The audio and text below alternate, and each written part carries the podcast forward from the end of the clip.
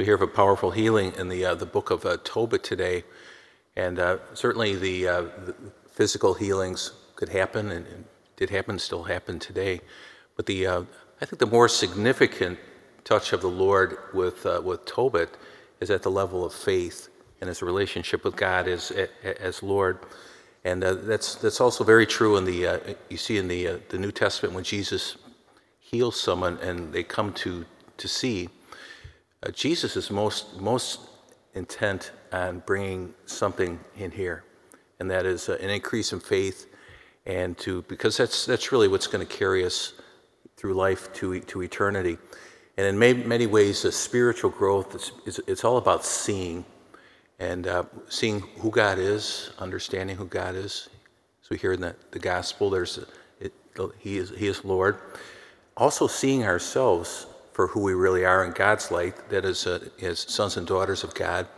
And that might sound so easy and so simple, but it isn't.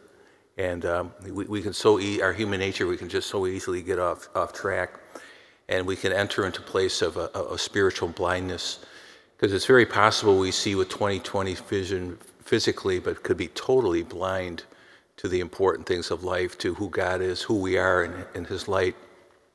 Or a person could be physically blind and see very, very clearly with the, with the eyes of faith.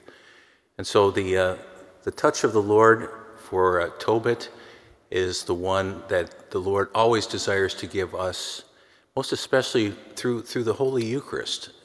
And so in this, this year of Eucharistic revival, when we receive, receive the Lord, what, what does He desire to give us? Himself, His body, blood, soul, and divinity so that we can know union with Him and so that we can truly see with the, with the eyes of Christ. And uh, spiritual blindness is an ever present uh, issue and, and, problem, and we, we've all been there. But through God's grace, we come, we come to see.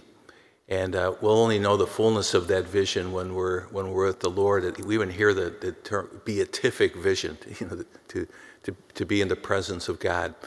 So let's ask Him for that grace as we uh, receive the Eucharist today, that our, our spiritual vision to know who the Lord is deepens, and we also know who we are in His light.